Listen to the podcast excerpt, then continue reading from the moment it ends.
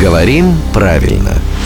Здравствуйте, Володя. Доброе утро. Как много девушек хороших, так много ласковых имен. Согласен. Вот, например, ласковое имя Катюша, Танюша, Ксюша. Ксюша. Хорошие имена. А вот в каких-то ситуациях, да, а- отсекается окончание «а» и остается там «Ксюш», «Танюш» и так далее. И тут, для того, чтобы букве «ш» там не было одиноко, откуда-то появляется мягкий знак. Я часто ви- такое встречаю.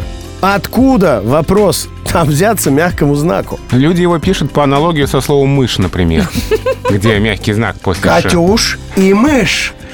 А, Это же прям прямая аналогия. Хочется добавить, слышь? Слышь, Ну, Катюш? кстати, слышь, тоже, Тоже да. с мягким знаком. А, понятно, почему людям кажется, что там нужен мягкий знак, и то, и другое женского рода, и там, и там «ша» на конце, и Надо хочется- смягчить Да, женский да, же род. да. Но на самом деле, почему там не нужен мягкий знак в словах типа «Катюш», «Маш», «Наташ» и «Саш»? Мы про девочек, но мальчиков это тоже Ну Да, касается. кстати, да.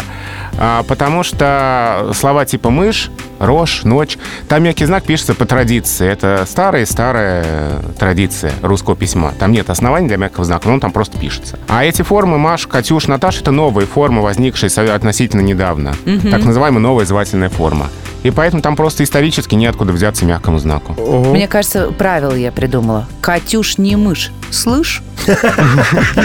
Вот так и запоминайте, что в этих уменьшительно-ласкательных формах имен, как мужских, так и женских, неоткуда взяться мягкому знаку. Это мнение главного редактора «Грамоты.ру», а к нему надо прислушиваться. Для этого он здесь и появляется каждое буднее утро в 7.50, 8.50 и в 9.50.